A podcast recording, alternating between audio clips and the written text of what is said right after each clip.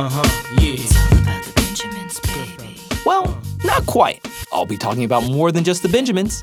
Welcome to FinTech Beat, where finance, technology, and policy come together. I'm your host, Chris Brummer, and the future of finance is now.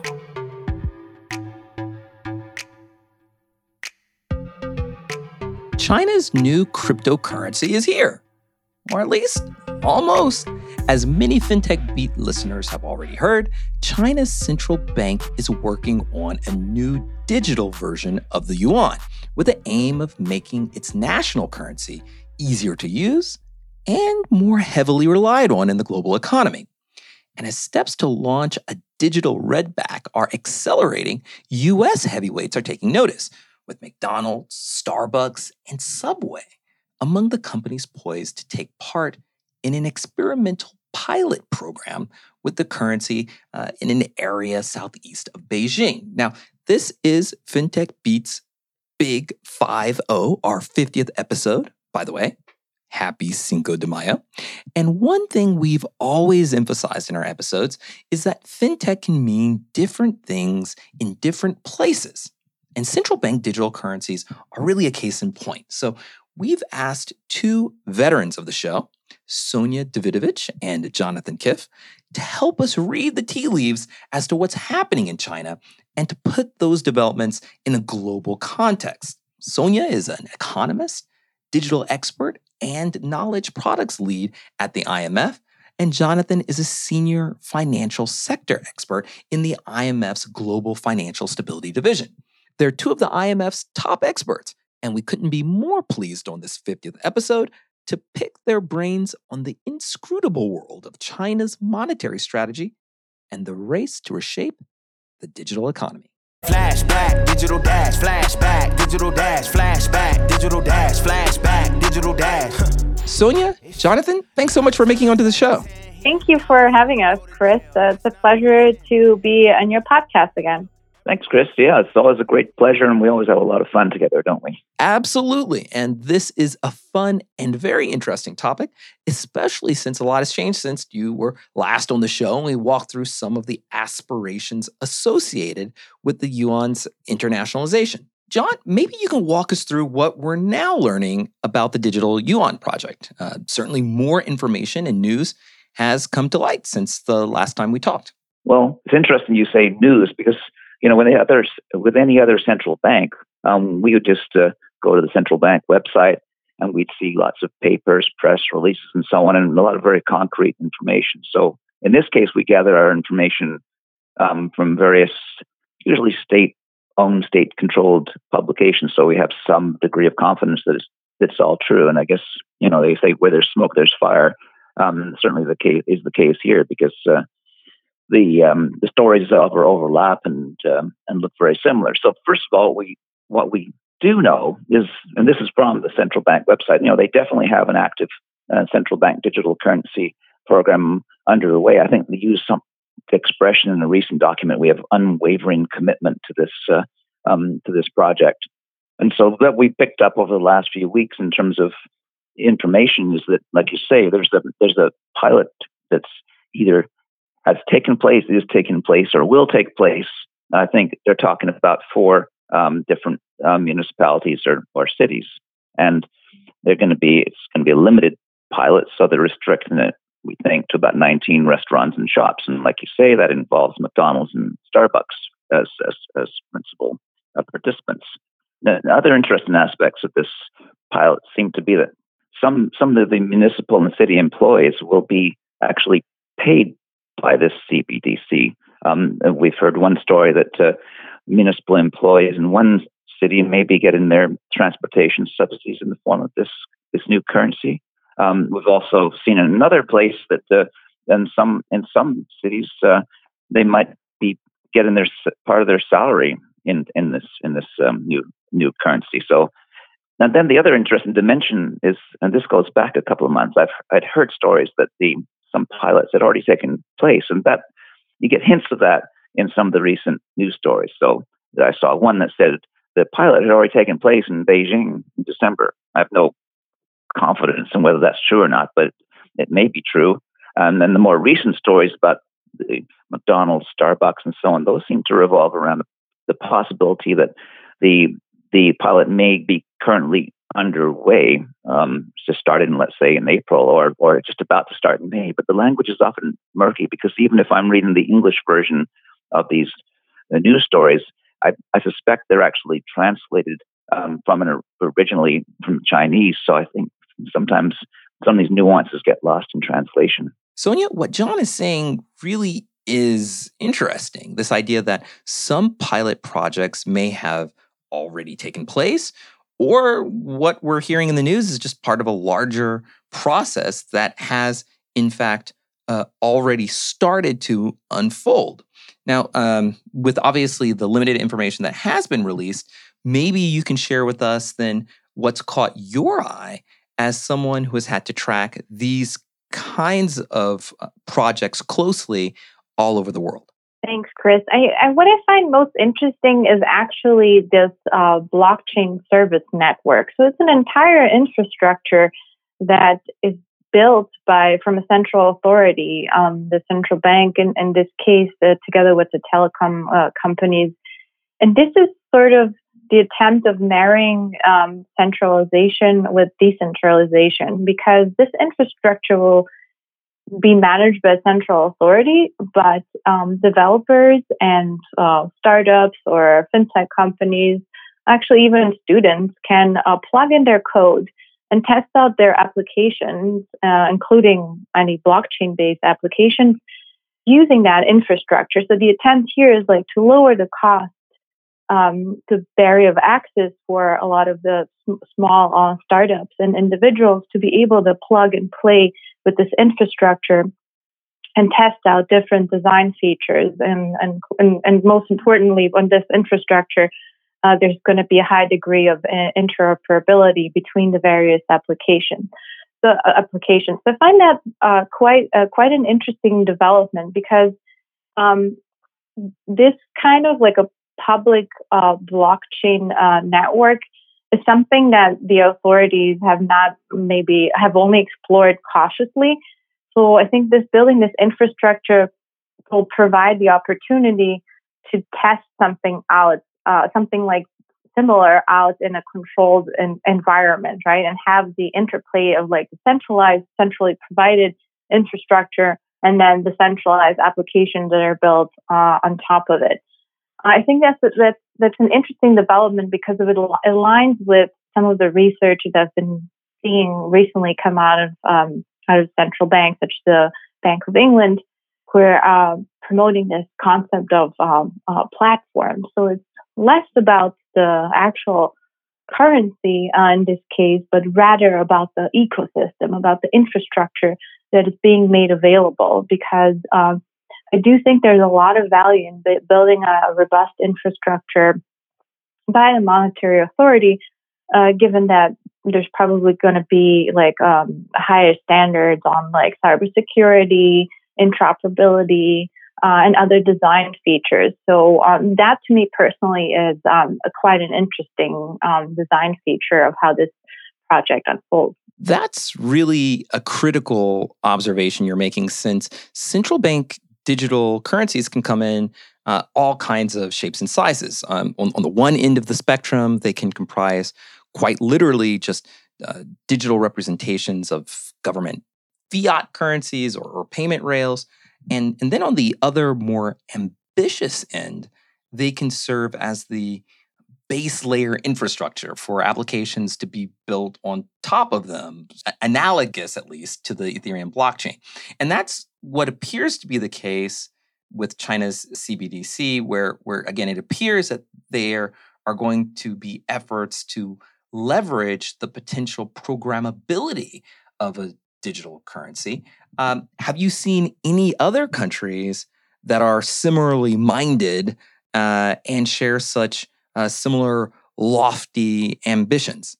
So what I've learned from um, from what is available in the press, as John was saying earlier, we don't have um, much beyond what is publicly reported. Is that the idea is to export this this concept of um of of a of a platform to um, potentially to other um, economies as well. Like I think the focus was first on Asia, possibly, um, and then in other parts in the in the world at at some point. But that is more so from the you know from, from the concept of like the, the commercial the commercial side of it. Of obviously, the company who's behind it, who's helping uh, make the this blockchain service network uh, reality is interested in exporting this to to other countries as well. I, am not, as you were saying, is a complex undertaking, uh, undertaking, and I'm not entirely sure that that's something that can be realized in a short period of time. So um, I do think that uh, this will be a medium to long term development that we will see in other countries. But yes, I think countries are increasingly starting to think uh, along those lines. Although, and um, we haven't seen that many platform based approaches to um, central bank digital currency um, yet in, in the world, maybe just in a conceptual form.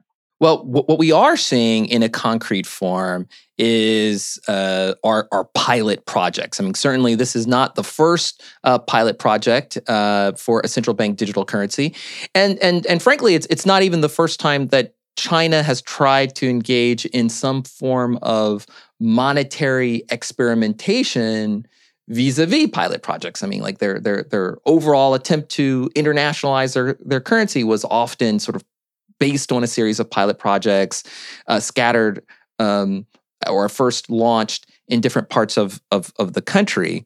Uh, but when you look at actual pilot projects that are already operative and on the ground, uh, Jonathan, um, uh, what have we already learned, or what are we learning from these real world projects, and and how can these uh, pilot projects that are already in operation uh, and that have already been designed and and and that are sort of uh, not just conceptual as Sonja has noted but are but are actually operative what are they telling us that can help us understand what we are seeing uh, or hearing uh, from China and state based media in the country? Thanks, Chris. Um, actually, there's been um, a number of pilots been conducted over the last couple of years. Though we've, I think we've spoken before about the Uruguay pilot, where you know I think we learned there that uh, you know everyone gets very obsessed with the idea that uh, a digital central bank digital currency has to be based on a blockchain type platform similar to that of Bitcoin and so on, but they actually did theirs on a much simpler traditional centralized database platform um, using very simple, um, I think it's SMS technology, the same technology that can be run on any feature phone. So you don't even have to ante up for a smartphone to run it. So they conducted their pilot. It's been about a year since they wrapped it up, and now they've kind of gone back to do a little bit of their legal and and and um, macroeconomic homework to to see if it's really worth uh, rolling that out. So that that um, I mean, I think they would call that that was that would be a successful um, pilot. It was done for six months, and it was stopped at six months, and now they're just um, doing their homework. So that's that's one of them. They that, and very recently, the Bahamas has rolled out um, a pilot of their they call it the Sand Dollar that rolled out in late December, and I believe it's on a six month horizon too. So the idea is they run it for six months, then they sort of pause, go through the data, reflect on what worked and what didn't. So they launched it um, and there's a little different, I think, from the one that um, China's rolling out. China seems to be um, limited in terms of like the number of the, the, the number of merchants involved and so on. In the case of both Uruguay and the Bahamas, they've just rolled it out um, over to the whole the whole. In the case of Uruguay, the whole country. In the case of the Bahamas, they they rolled it out in the Exuma Island, and they're going to next roll it out um, in Abaco. And the interesting thing about those choices is that Exuma is the is the main island, so that's a pretty safe place to start. But Abaco um, is the island was hit really hard by um, can't remember the name of the hurricane, but the recent hurricane that was very very devastating. And and one of the reasons they're they're looking at digital currency is they want something that's robust through disaster scenarios like hurricanes. So that they're going to be going into Abaco, which is still recovering from the hurricane, and um, and if the infrastructure works there. Let me just j- jump in there really quickly. So when you think about these uh, past pilots, you know w- what apparently uh, you know the story that I'm hearing is you'll you know you have other past pilots. Um, they have been uh, conceptually a little bit less um, ambitious in terms of their immediate objectives. Um, but but what I'm hearing is that even in those instances, pilot projects can really take a while, and translating a pilot project into a into an operative sort of change in your monetary system can take a while. Um, and, and, and as a result, uh, if if we're going to take these other two smaller examples into mind, I mean, does this tell us that you know any introduction of a digital yuan could actually still be very many months away, uh, or is there a sense that um, you know when you're trying to read the tea leaves here that uh, China is likely to move relatively quickly from the pilot stage to the real world um, implementation stage, uh, uh, Sonja? Well, it's hard to speculate on an exact date. I mean, um, this has been sort of out in the press for a while now, and you know, we all thought it's imminent, it's imminent, it's coming. But um, I think that very much depends on what is the data that the um, that is was collected as part of the pilot programs, because it's essential that that data that is as part of a hopefully a data framework that exists in place will inform any iterations and changes to the product to the car um, to the CBDC uh, and will have to be incorporated before a, a final launch. So uh, I think it's important to understand that you know one uh, pilot program is probably not sufficient in most cases. It's important to test out various things, various use cases. For example, like um, testing out the use case of dispersing uh, commuter benefits, um, salaries, and peer to peer payments.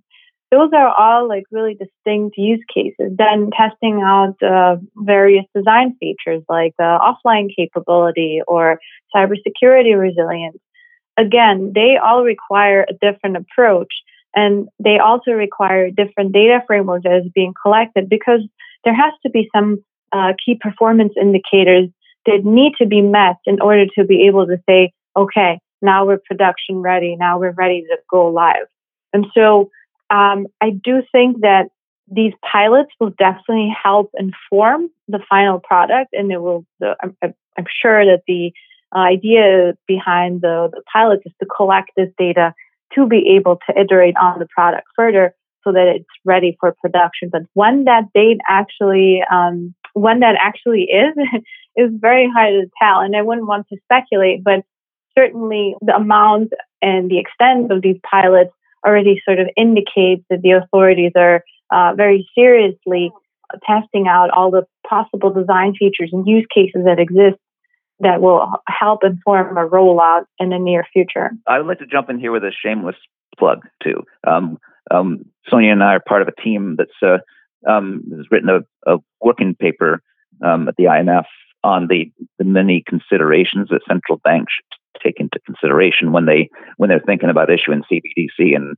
and you know it's grown into a monster of a paper because the whole undertaking is so so complex and involves so many moving parts and and what we see in these pilots too is that is the different, and actually beyond pilots, looking at the central banks that haven't piloted but are pondering that, like Rick, the Riksbank and the Bank of Canada. But everyone sort of approaches these things in different ways. In the case of the Bank of Canada and Riksbank, they follow this very con- seemingly convoluted process where before even thinking about pilots, they do all kinds of work on the macroeconomic aspects of it and design features and so on. And in both cases, uh, real world pilots are still well down the road, if, if at all. And then you get others like the Uruguay, for instance, and I think Bahamas would be the same. Um, they decide to do it in a different order. They're going to do the pilot first, um, and then sort of do some experiment and, and, iterations towards the final product. Now, in the case of China, I suspect they're probably more in the Bank of Canada, Riksbank camp, except we don't we don't observe what they're thinking and doing. In the case of the Bank of Canada, they've got an endless stream of working papers so you can easily see the thought process. The same with the Riksbank, but in the case of the the Bank of China or PBOC, it's all very um, it's all very behind the scenes. Well, you know, moving a little bit closer uh, to, to, home, uh, we've we've also seen the the question of um, sort of a, a, digitalization of the U.S. dollar being a matter of uh, increasing uh, political and and really policy uh, interest. Uh, Jonathan, maybe you can provide your thoughts as to sort of how some of those initiatives or proposals look, especially when again you're, you're trying to compare that to a lot of what's what's happening in China? The first time this thing popped up was in, in late March during the last phases of the um, stimulus discussions in, in, Congress. So there was a actually it, in the House version of the bill there was an introduction of a digital dollar, and uh, it was basically going to be a well, central bank digital currency because it would involve the Federal Reserve Board running the rollout of this this currency.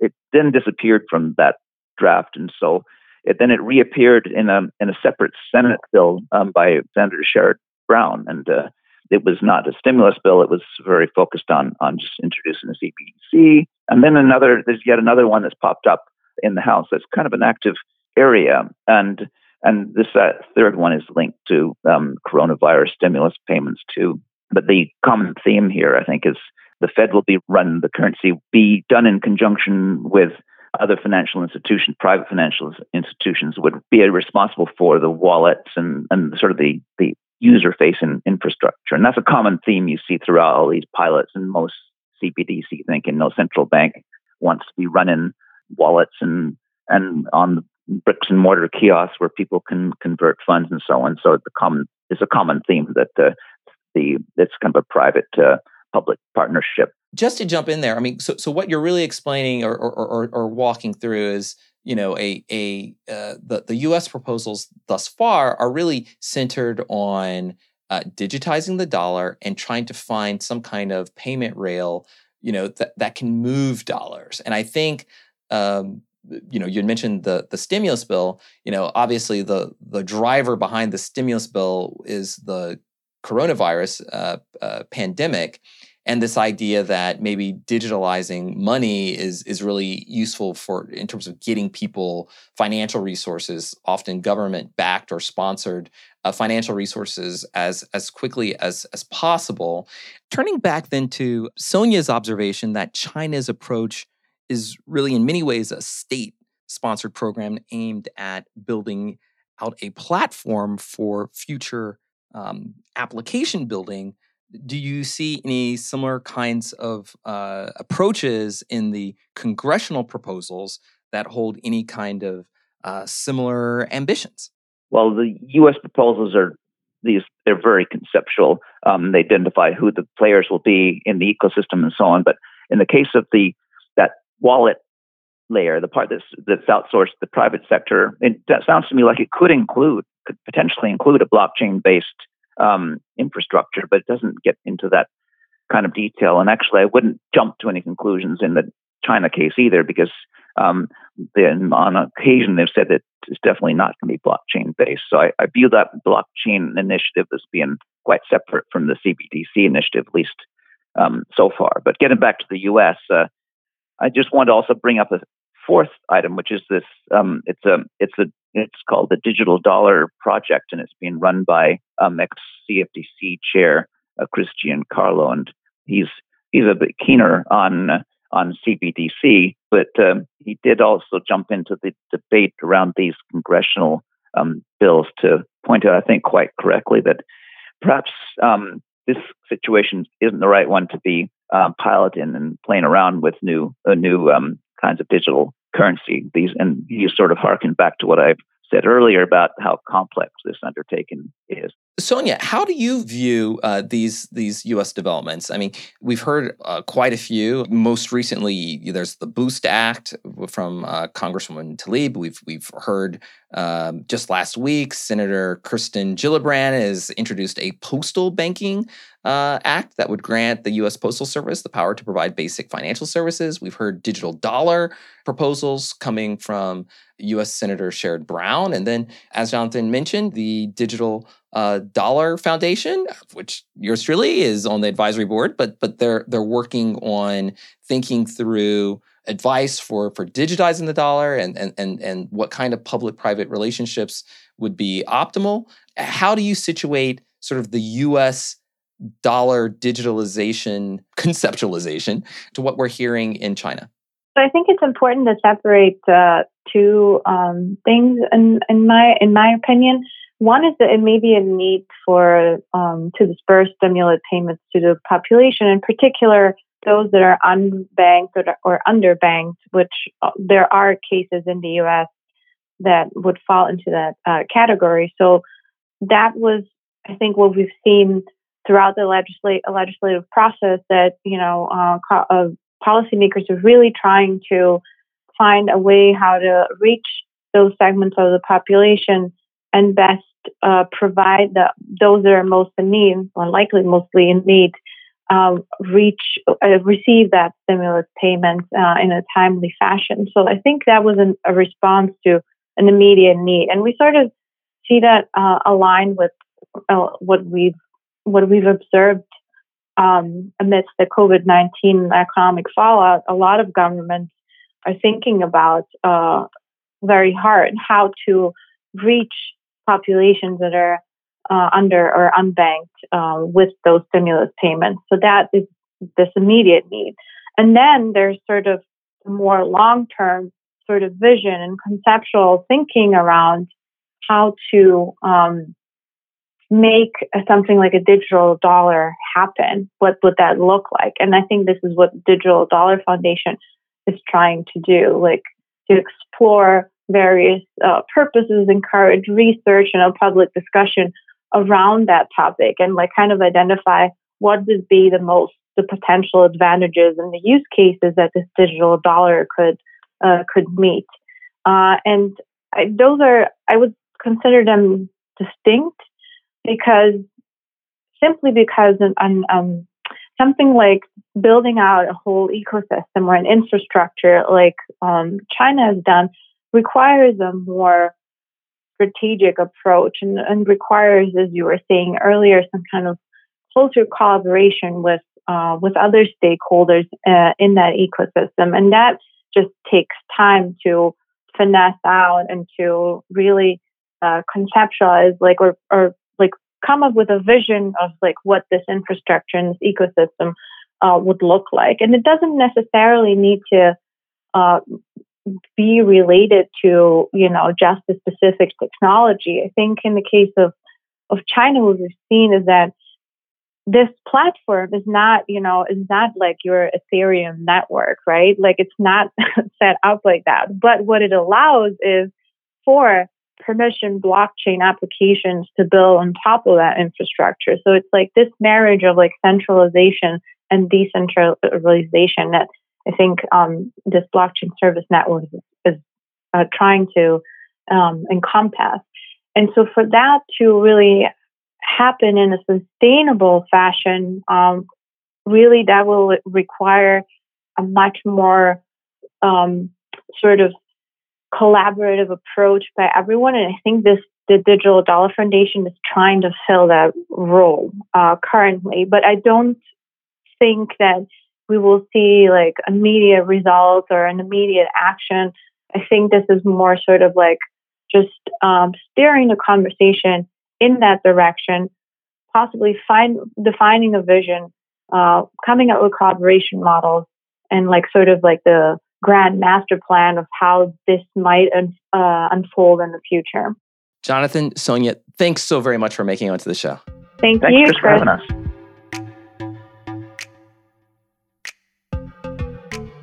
China's digital currency may not immediately transform the international monetary system, but it will accelerate changes within it. The entry of such a big country making clear advances into the digital currency space, and one that sits at the heart of the international trading system and commerce, will undoubtedly unlock fear and competitive spirits with peers and rivals, and in the process launch an unprecedented degree of innovation by many of the world's central banks. Now, where it leads is still anyone's guess, but combined with the challenges posed by the coronavirus, it's pretty clear that the days of the international status quo are quickly coming to an end. Thanks for listening. If you enjoyed the show, please be sure to subscribe on Apple, Spotify, or wherever you get your podcasts.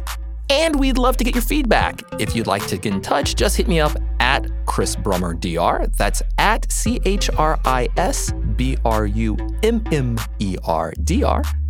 We'd love to hear from you. FinTech Beat is produced by CQ Roll Call, a leader in nonpartisan political and policy news and analysis for more than 70 years. CQ Roll Call is part of Fiscal Note, a global technology and media company.